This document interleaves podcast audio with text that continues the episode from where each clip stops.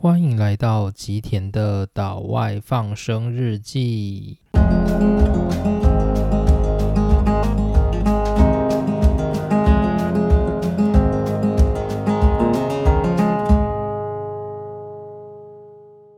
大家好，欢迎收听这一集的内容。终于来到第二十集了。其实这个二十集呢，有点被我小拖了一下，因为最近实在是有点忙碌，因为呃研究工作就是遇到一些不太可测的风险，然后就花了很多时间去处理。就我这最近这一个礼拜，大概都是做实验做到凌晨一两点左右吧，就是这算是家常便饭。但其实也还好啦，因为毕竟就是自己也知道说，就是我目前所发表的论文大致上是已经到达毕业门槛，所以以明年的博士班毕业来说，应该是没什么问题。不过比较在意的就是现在目前比较像是在对抗自己内心的心魔，就是我觉得我自己会有一个蛮明显的，就是所谓的冒牌者症候群。所谓的冒牌者症候群呢，就是你会一直怀疑你过去的成功都是假的，然后你会觉得你所面对到的每一次都会是一个新的失败。虽然大家都会说，就是冒牌者症候群，它是因为通常会发生在成功人士身上，就是他会觉得自己不够有自信，然后。过去有很多的成功的案例都没有办法说服他这一次的行动也是成功的。那我自己也是有点这种状况。那虽然案例都说就是成功者才会比较容易出现这种冒牌者症候群，可是这一点都没有安慰的效果。诶，就你一点都不会觉得说，哦，原来我是成功者哦，就是你不会有这样的想法，因为你就已经处在冒牌者症候群里面，所以你只会一直觉得啊，我一定会失败，就大概是这种感觉。所以目前大概虽然说毕业是没有问题啊，然后大概自己比较像是。在实验研究中失败中，会感受到那种冒牌者症候群，然后会觉得我的过去的那些都是。运气都是假的，然后随时可能会崩塌这样子，所以这就跟我过去讲那个过度努力是有一点类似的状况。那这个话目前还在调节中。好，那总之今天的主题呢，要讲一个类似的状况，就是我想要讲的主题是认识自己。就是例如说，我讲到冒牌者症候群嘛，那也是因为我。对于自己慢慢感受出，哎，我有这样子的症状，然后我才能够就是把这个症状明确的去区分，它叫做冒牌者症候群，然后我要试着去解决这个我过去所没有面对过的状况。那所以今天要讲的这个主题就叫做认识自己。那认识自己的话，就是我觉得它是一个有点庞大而且有点困难的主题。那为什么我想讲这个主题？我主要是因为最近认识自己这个风潮还蛮红的。然后其实面对认识自己，就是有很多很多的讲法。然后我觉得，就是对我而言，我觉得认识自己也是我在人生中一个蛮重要的课题。所以我觉得也可以拿出来做一个分享，然后当做是我自己一点。过去的一些心得的整理，就是对于认识自己这件事呢，就是不知道大家有什么想法，或者是说你乍听到这个名词，就是你的第一反应是什么？我想有些人可能会觉得说，嗯，自己有什么好认识的？我跟自己相处了十几年、几十年了，我会不知道就是我自己是怎么样的一个人吗？或者是我会不知道说我自己喜欢吃什么，我不喜欢吃什么，我喜欢怎样的人，我讨厌怎样的人，这些事我难道会不知道吗？就是对于很多人来说，就是认识自己大概就是这样子的感觉，会觉得自己跟自己应该蛮熟的吧？因为我们毕竟跟自己长时间的相处，我怎么可能会不了解我自己呢？大概会有这样子的感觉，但是呢，我必须要说，就是会有这样子的想法的人呢，通常啊，就是不太认识自己的人。为什么呢？因为光从一个简单的例子来讲就好了，就是人是一个会变动的东西。你可以想想看，就是十年前的你跟现在的你，就是在心智上、在想法上，是不是都有不一样？一定会有的吧，因为。例如说，你看你小时候写的日记好了，你一定会有时候觉得说，嗯，我写这是什么？那时候这么一点小事，我现在我那时候怎么这么挂记？但是其实现在来看，那根本就是微不足道的小事情啊！就你可能会有这样子的想法嘛，对不对？所以我们的人在成长的过程中，它是不断的在变化的，所以你不可能会有一个状态是啊，我已经很熟我自己，我完全认识我自己了。没有这样的一个状态，没有一个完成的状态，就是因为未来的你跟现在的你绝对不会是同样的，它是会不断的变化的。所以认识自己的这个功课啊，它其实是一辈子的，就是它是一个一辈子的课题。你一辈子到死之前，你可能都没有办法认识完自己。那这样你可能会觉得很烦啊，就是哦，自己是什么麻烦的东西，就是我一直到死都必须不停的去学习的认识它，对它就是一个这么麻烦的东西。那所以如果是以佛家的观点的话，他就会跟你说，就是世界上没有一个恒常的你，所以所有的你其实都是。假的都是你幻想、空想出来的，真正的你就是一个很纯净的，如明月一般的空境。这个是佛家的想法，所以他们如果是以佛家的想法，他会告诉你说，与其你去学控制的、执着的有一个自己，不如你就放开那个自己，去看到自己内心最空的那一个状态。这是佛家的讲法，所以他就不会再去执着说你要去认识自己这一件事情。那这里我没有要讲的那么哲学，就虽然其实我还蛮喜欢佛家的这个说法，而且他这个说法的后面其实有一个很积极的面向，就是因为没有一个完全的你，所以你可以。完全的去塑造成任何的东西，那是一个很成长型的人生的概念，所以我觉得其实这个说法是还不错。但是我这里没有要大家抛开，就是不要认识自己的这个想法，或者是放下自己的这个想法，而我就是想要讨论一下关于认识自己、了解自己这个比较符合人生需求的一个概念。所以，什么叫做自己呢？我认为自己它涵盖几个比较重要的成分。首先，第一个是基因的成分，就是我们是一个人类，然后我们在我们从过去的演化，一直到现在成为一个就是看起来像是一个智慧的人类状态。那我们身上所留下来的那些基因，跟那些就是状态，都是我们过去这些人类所为了求生存而存在的。所以这是某一部分的自己，就是来自基因的自己。例如说像什么？例如说我们人很容易焦虑，为什么我们上台会容易紧张？为什么我们会希望、渴望别人的认同？这些都是来自于，就是我们从远古时代一直带过来的基因。因为我们没有办法，人类它是一个就是团体的生物，它是没有办法独立一个人的生存的。所以理论上，我们的基因分子里面就存在一个需要被人认同的一个渴求。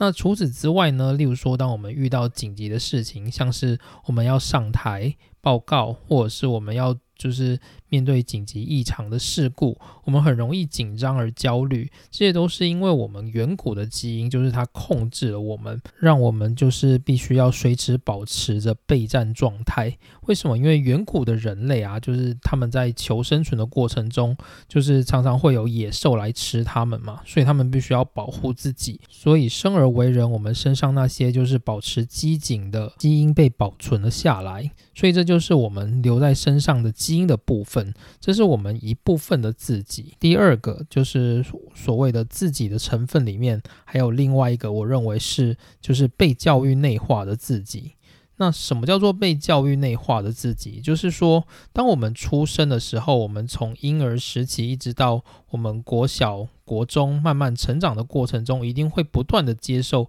社会所给予我们的教育。那很多时候，这些教育呢，它不是。就是你可以选择的，而是你的生长的背景、你的环境会塑造你，就是让你产生某一个程度的内化。而这些内化呢，最后就会升值在你的习惯里面，然后让它成为你生活的一个部分。例如说，有些人呢，他可能到了三十好几了，就是三十几岁，然后还没有结婚，就会产生某种程度的焦虑感。那他所产生这种焦虑感的原因，是因为就是他会觉得说，哎，我都三十几岁了，但我还没有结婚，就是怎么可以这样子？这是我的中年危机啊，就是会有这种感觉。但是为什么你会有这个想法呢？就是你有没有去思考过，说为什么三十几岁就一定要结婚呢？那关于结婚的这个规定究竟是从何而来呢？又或者说，难道真的就是三十几岁结婚了以后，那个所谓的危机就真的能够度过了吗？之类的等等问题，那其实大家都没有这样子思考过吗？那你会觉得这是理所当然，就是三十几岁了还没才没有结婚，就是是在社会上会被评定是感觉比较奇怪的。然后你就是把这种思想就是内化成自己的原始的思考。所以你会很习惯的产生这样的思想，而这些思想都是来自于就是你的成长背景，就是由教育所内化的成分。这个是第二部分的自己。好，那第三部分的自己，我认为就比较简单了，就是理性的自己。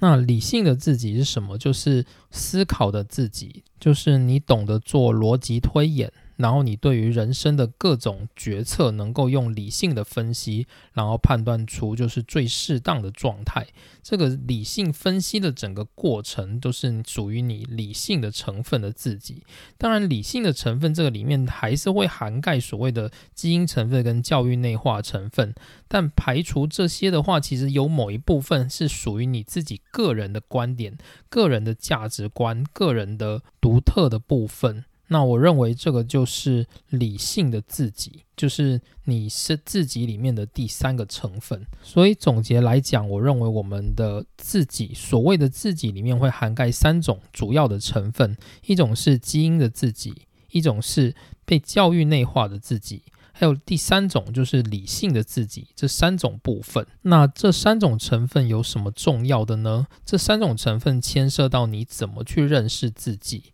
基本上呢，就是这三种成分，我刚刚讲到的，就是基因成分、教育内化成分跟理性成分。如果我们把它去做区分的话，唯一我们能够控制的，其实只有理性的成分。基因的成分跟就是被教育内化的成分，其实都是我们所没有办法很适当的去控制的。所以呢，其实我们的大脑是被区分成所谓的可控跟不可控的部分。那来讲解一下这两个主要的部分，就是可控跟不可控的部分。可控的话，就是我刚刚所提到的理性的成分；而不可控的话，就是来自基因的成分跟被教育内化的成分。那这两个部分呢，就是用最近一本很有名的书，叫做《象与骑象人》的概念来解释。这是一本由纽约大学心理学教授所写的书。那它里面主要就是在谈到，就是各种心理学的实验来证明，就是人类的大脑里面是存在不可控的部分与可控的部分。那不可控的部分，它就像是一头大象，然后它会在你的心里面就是横冲直撞的。可控的部分就是骑着大象的人，所以我们终其一生就是一个骑着大象的人，在驾驭着一个就是我有可能随时会失去控制的大象。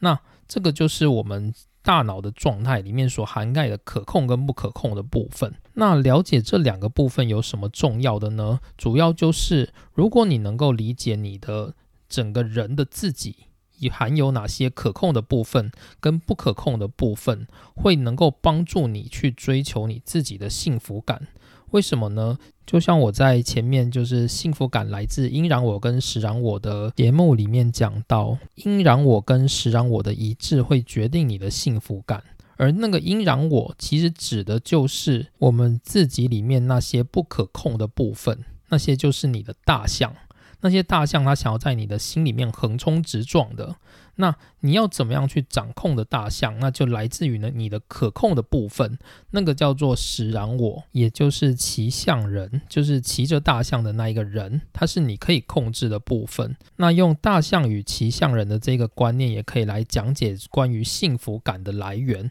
就是如果今天呢，我们希望能够驾驭一切，我们是骑象人。但是我们的大象在内心横冲直撞的时候，那你会不会觉得，为什么我想要往这边走，但是我的大象却不听使唤？而当你有这样子的想法的时候，就是你的阴然我跟实然我在冲突，你的可控跟不可控的部分在冲突，所以你的幸福感就会大大的下降。所以我才要讲说，就是了解我们自己，认识我们自己，了解自己的可控部分跟不可控部分，会决定我们的幸福感。好，那接着来聊一下，就是要怎么样来认识自己哦。其实我们认识自己的话，通常都是从。日常生活中，就是你可能在各种琐事里面，慢慢的发现，哎，原来我自己是这种人，我的身体原来会朝向这种状况前进，应该是这样子吧。例如说，你不可能在一出生你就知道你不喜欢吃香菜，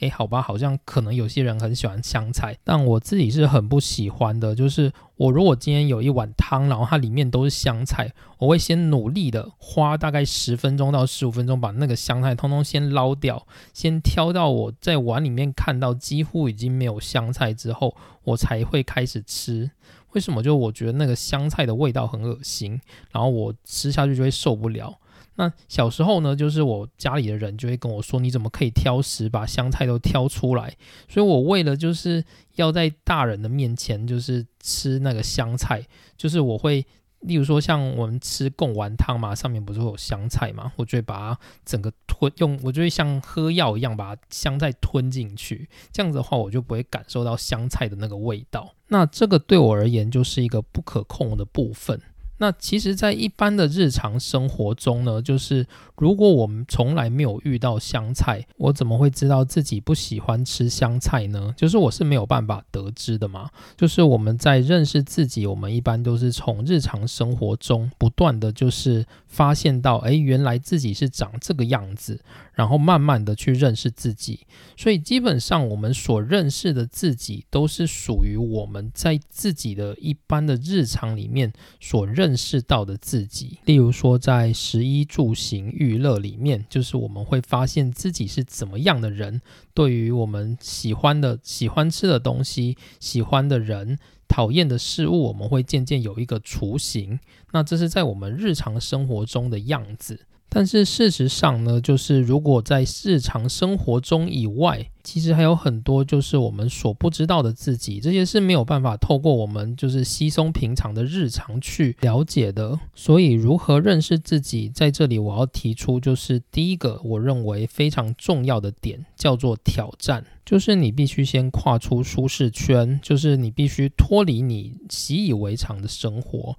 然后你才能够去认识那些在其他面向你所不知道的自己，这是我认为很重要的一个部分。如果要我举例的话，我会觉得就是失恋算是一个蛮有趣的例子。其实失恋应该不算是你自己去跨出舒适圈啦，失恋比较像是你的生活被迫跨出舒适圈。就是不知道大家有没有失恋过的经验？就是失恋的时候啊，就是你一定会很难过嘛，对不对？诶，就是你会很想哭，然后你会茶不思饭不想，然后就是只想关在房间，想要自己冷静。然后你每每想到就是你过去的感情，然后你就会觉得心痛。然后受不了，觉得你搞不好根本过不了这一关，就是你会有这种想法嘛，对不对？其实我认为失恋就是一个非常好的一个，就是发现自己的方式。为什么？因为你很容易在失恋的那个状态下发现一个全新的自己。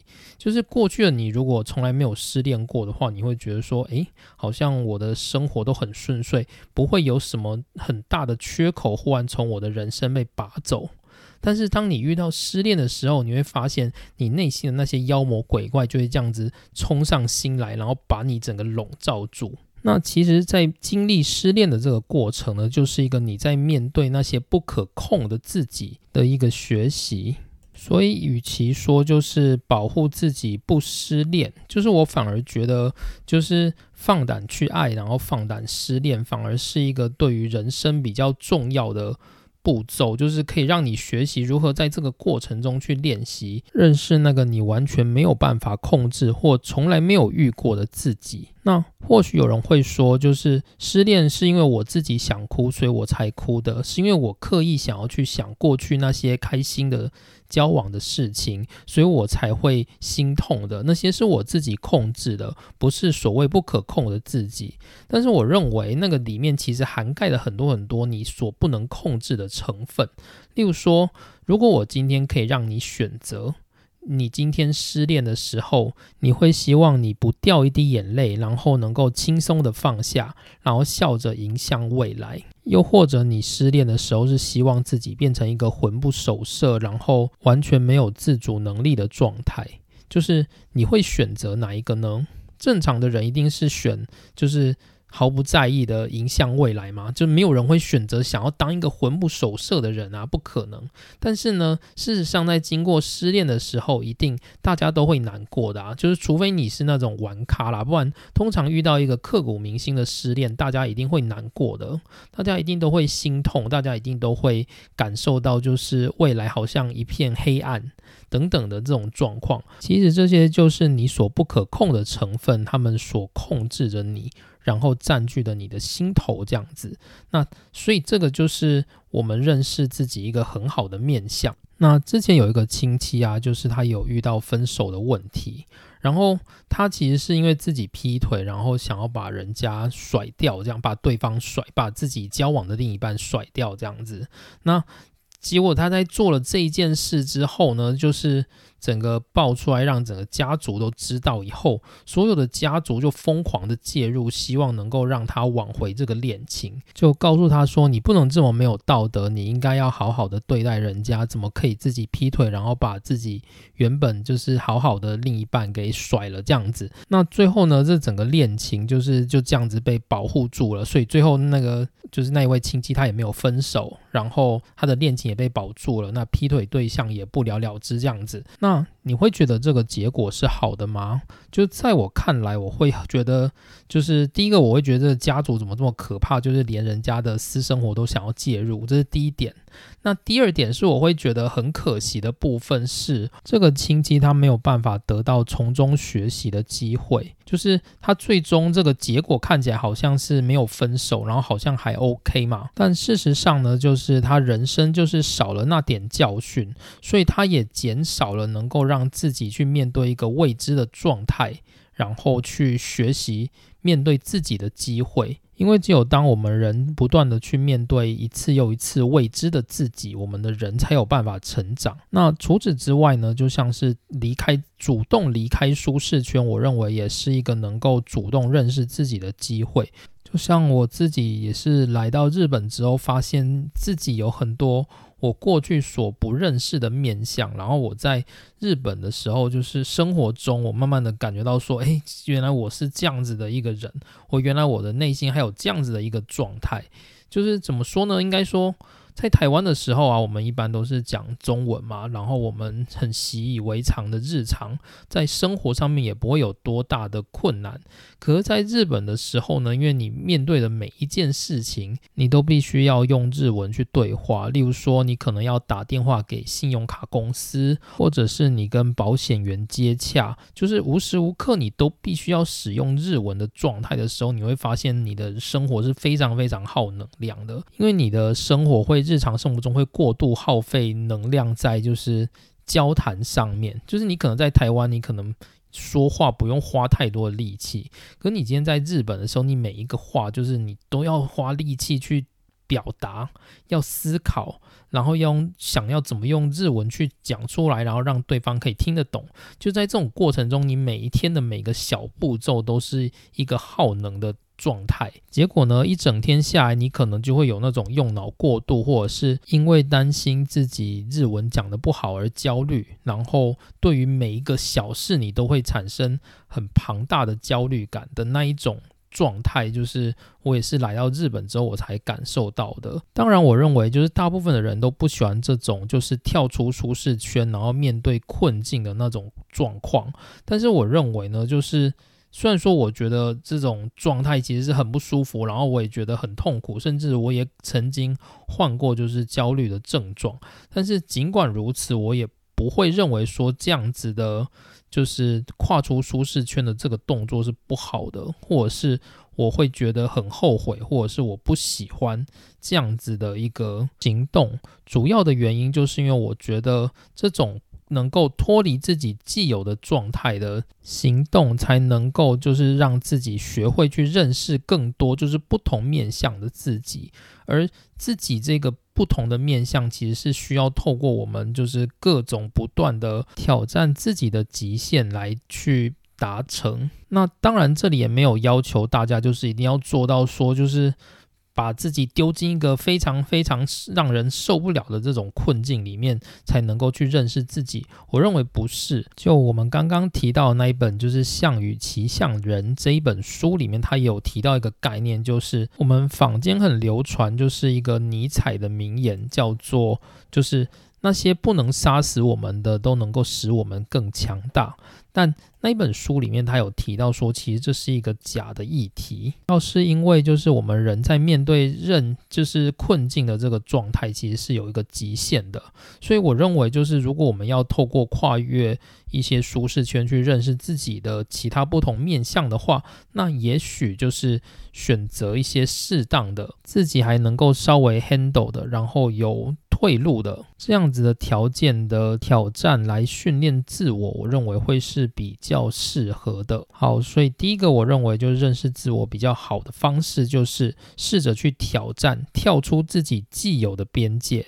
然后去认识其他面向的自己。因为当你跳出了这个边界之后，你才能够知道自己新的边界在哪里，然后同时也认识不同面向的自己。那透过挑战，你可以认识到的，大概就是在挑战中那些你所不知道的、不可控的自己。同时，你也可以认识到，说让你可以让你可控制的面向去延伸到多大的广度。所以，这个方法它可以同时认识到不可控的自己以及可控的自己。第二个方法是随时对于自己的行动去进行自我的剖析，什么意思呢？就是当我们在进行每一个行动的时候，就是我们可以先停下来思考一下。我所做的这个行动的出发点是什么？例如我们在最一开始的时候有提到，有些人他可能年过三十了，但是还没有结婚，然后会产生无来由的焦虑感，会觉得就是自己的青春年华不在，然后充满各种的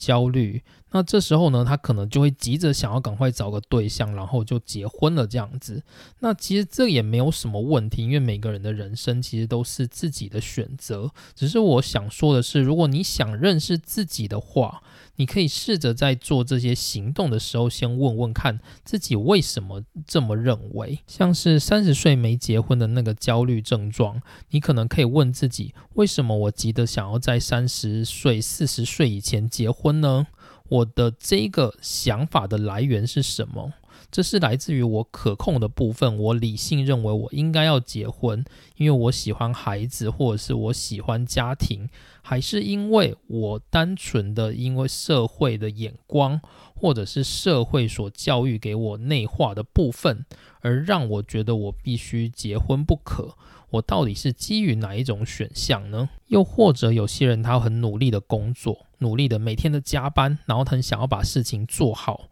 然后希望给上级满意，然后获得赏识。那这些其实也没有问题，可是有时候如果你过度努力到一种，就是你甚至牺牲了身体健康，牺牲了睡眠，牺牲了就是家人的陪伴等等的这种状况的时候，你也可以试着去问自己说：为什么我必须这么努力？我为什么要追求这么努力的原因是什么？是因为我真的很喜欢这一件事情，是因为我理性上认为我很喜欢这一件事情，还是其实我的内心是对于我如果不努力会有所罪恶感，这是来自于我先天基因的部分，又或者我可能是因为怕被别人瞧不起。或者是我自己有所谓的冒牌者症候群，所以我会很在意他人的眼光，所以只好用过度努力来隐瞒我自己，好像随时可能会失败的这种焦虑感。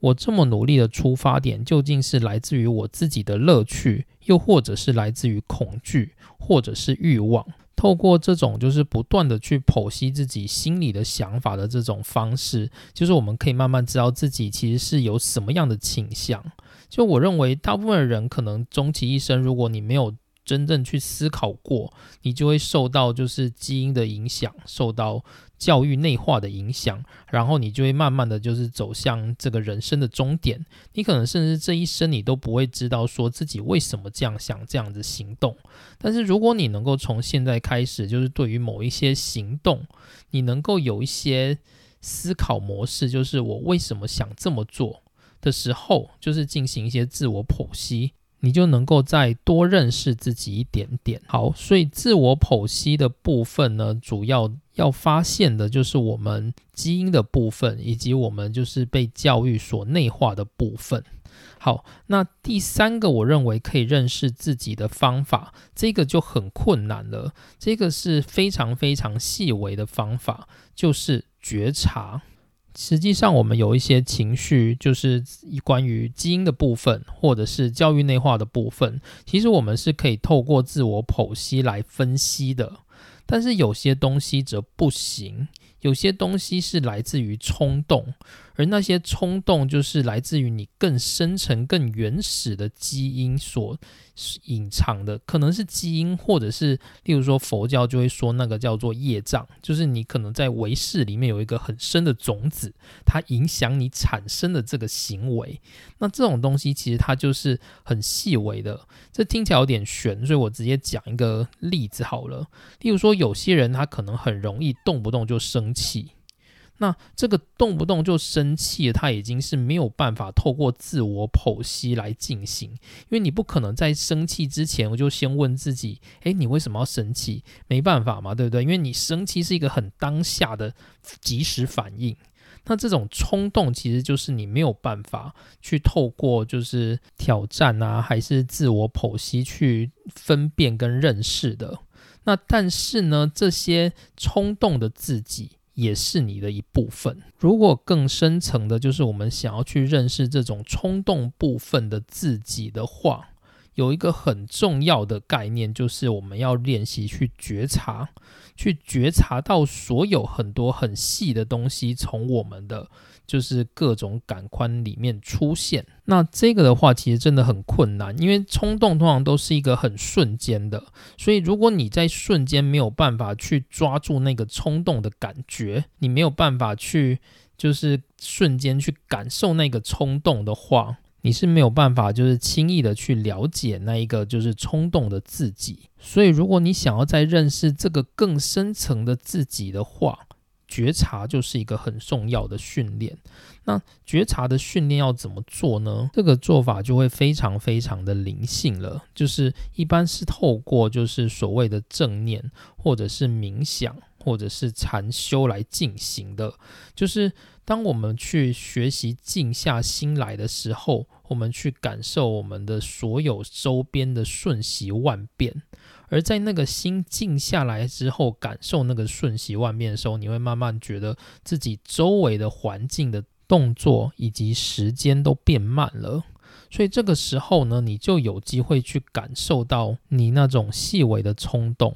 例如说，像我们在做禅坐的时候啊，我们会去练习呼吸。那呼吸的时候，我们就会有东西从我们的脑里面飘过去。你察觉到这些片段的飘过，就是一种觉察。当你训练越久的时候，例如说，当你在跟别人讲话的时候起争执的时候，你忽然会有一股怒火攻心的感觉，想要把整个气这样子爆出来的那个瞬间，你是会感受到它慢慢的出来。所以，当你能够遇到这个状况的时候，你就能够慢慢觉察自己有一个冲动的部分。那那个部分的话，其实是很困难的，就是需要透过长期的训练。才有办法去认识的。好了，那讲这么多就是认识自己的部分。那认识自己到底有什么好处呢？就是认识自己这么累，我还要学会去挑战，然后还要会就是去常常问自己问题，然后我还要甚至要学会就是去观察自己内心深层的自己，就是会觉得说，认识自己到底是要干嘛？就是我可以从中得到什么？然后生活这么累，我干嘛一定要认识我自己？我这样过也是好好的啊。没错，就是其实你不认识自己也没有什么关系。就是我并不会强制大家一定要去认识自己，因为这也没有意义。就是每个人生都是自己的选择，你一辈子选择不想要去。了解自己这个本体，其实也无所谓，因为人生还是可以这样子顺畅的过下去嘛。那认识自己有什么好处？就我自己的观点是，我认为第一个就是能够得到幸福，就是我刚刚提到的所谓的象与骑象人的故事，就是当我们在驾驭一头我们所没有办法调服的大象。为什么？因为我们不了解大象，我们不知道大象喜欢往哪里走，所以有时候我们发号施令，想要控制大象。我们是骑象人，想要控制大象的时候，大象根本不听使唤，所以这就会降低你的幸福感嘛。那认识自己有一个很重要的好处，就是你能够学习去了解这只大象。你不一定能够就是百分之百的完全能够掌控这个大象。没有办法，但是你至少知道大象常常会做某些事情，或者是有某些冲动，你是能够掌握的。而当你能够掌握这个大象的时候，就是你对于大象的行为，你是比较能够不那么去执着的。就有点像是婴儿，他有时候喜欢哭闹嘛，可能肚子饿啊，还是怎样。可是就算是没有到那种要吃饭的时间，但是他就肚子饿，就开始哭闹的时候。后该怎么办呢？如果你不了解婴儿的话，你会想说他为什么要哭闹呢？然后你就会，可能抱起来安抚啊，然后东玩一玩，西玩一玩，然后你发现婴儿根本就不理你，他就一直哭他的。那如果你今天了解婴儿的话，那你就知道啊，他一定是肚子饿了。那这时候你就可以对症下药嘛。例如说，你知道要怎么样去安抚婴儿，就直接拿东西给他吃，或者是你可能就是忽略他，因为你知道时间吃饭时间还没到，你就不会那么在意婴儿在那边哭闹，因为你知道吃饭时间还没有到。所以一样的意思就是，如果你能够了解你自己，就是你心里那一头就是无法驾驭的大象的时候，你可以。了解你这个大象的习性是怎么样，这会方便你能够去掌握大象的习性跟动作，而能够让你就是减少在生活中的焦虑，增加你的幸福感。那第二个，我认为就是认识自己的好处，就跟刚刚的差不多，就是它能够减少你就是迷惘的状态，就是你面对你自己这个本体的时候。如果你不了解你自己的话，它就好像是一个未知的机器，你没有办法控制它，你不知道怎么使用它，你会在你的人生很容易感到迷惘。例如说，你可能会在生活容易觉得空虚，然后你会觉得对未来没有方向感，或者是你时常觉得自己没有安全感。等等的，那这个主要的原因就是因为你还不够了解你内心的那个空虚感是从哪来的，或者是你的迷惘是从哪里来的，你的安全感是从哪里来，就是你是因为什么样的原因而没有安全感。那这些东西，如果你能够透过就是慢慢的去认识自己的话，你会理解就是你的整个身体、你的大脑是怎么样运作的。要么你可以去安抚他，就是告诉他别空虚；要么你就是知道他会空虚，就忽略那个空虚感等等的，就是有这样子的状况，可以让你去减少你自己在迷惘的那个状态。那另外就是我最近在一个文献上看到，也是有讲关于认识自己的优点。那我觉得这个句子很棒，那我就想说把它分享给大家，当成是认识自己的第三个。就是好处，那个好处就是认识自己的话，能够就是对自己的整段生命负责。就是如果你能够认识自己的话，你会知道说自己就是你自己生命的主人，你的情绪的主人，你的行动的主人。你会对你的生命负责，而不是受到别人的左右。这里举一个例子，就是我很喜欢的一个 podcast，就是别说你懂哲学，它的主讲人是熊仁谦。那熊仁谦呢，他其实本身自己也是一个作家。那他最近出版的一本书叫做《半神》，《半神》里面有讲到一个观念，叫做主人思维跟客人思维。意思就是说，例如说，今天如果你跟一个人约会，结果那个人迟到，那你可能心里就会很不爽。结果你本来可能很期待说他迟到之后能够给你一些道歉，结果发现他来了之后根本就一副好像什么事都没有发生一样，就说走吧，我们去吃饭，一副就是好像他没有做错事一样。这时候你可能心里就会。非常非常不爽，然后整个饭局里面，你都会觉得说，为什么他要迟到？他怎么没有跟我道歉？挂着这个难受的感受，然后让你整个饭局都吃得很痛苦，这样子。那其实呢，这个概念就叫做客人思维，就是你把你自己当成是情绪的客人，就是你任由别人影响你，然后你却对你的情绪不做任何的控制，然后让你自己不舒服。就是别人他刺激了你内心那一头不可控的大象，而你就任由那个大象在你心里面乱撞。那与客人思维相对的就是主人思维。主人思维的意思就是说，你今天是你自己情绪的主人，所以今天即使朋友他就是迟到了，他没跟你道歉，那跟你的情绪是没有关系的。你能够自己划清那个界限。你的朋友迟到跟就是不道歉，跟你情绪开不开心是没有关系，因为你是主人，你希望你的情绪开心，而你自己能够让自己情绪开心。好，虽然这个概念很好懂，就是你要对你自己的情绪负责嘛，所谓的主人思维跟客人思维，但是一般是没有那么简单的。如果你不认识自己的话，你没有好好理解你自己的这头大象是一个什么样的个性，你是没有办法随时随地的去控制这个大象，让它就是恢复平静。如果今天一有人迟到，他可能就会刺激你那个心里的大象，让他在你的心里面乱撞，但是你却无能为力。可是如果今天呢，你了解你自己的话，你知道你的大象是什么样的个性。你可能会找到一个方法，就是试着去排解那个不高兴的情绪，所以你就有机会能够去让自己开心起来，然后不受他人影响。那这个就是对你的整段生命负责。好，那第四个，我认为就是能够认识自己的好处就是自由，就是如果你能够认识自己的话。你就能够从你未知的自己当中解放，你就能够获得比较平静的、自在的自己，你就能够获得自由。例如说，有些人啊，他可能比较容易被情绪勒索。例如说，可能家里的人就跟他讲说，就是我这样做都是为了你好，可是你心里即使不认同，但是因为你有罪恶感，所以你会觉得很难过。结果你的心里就一直挂着这个难过，它影响到你，就是在生活的过程中，你时时刻刻都会挂着这个难过。那也就是因为这个难过，让你的身心变得很不自由。你会觉得说，诶，我好像做错了什么事，很不舒服这样子。那如果你不认识你自己，你就可能一直被这种事情所摆布，然后你会变得心里很不舒服，常常容易因为他人的一点小事跟。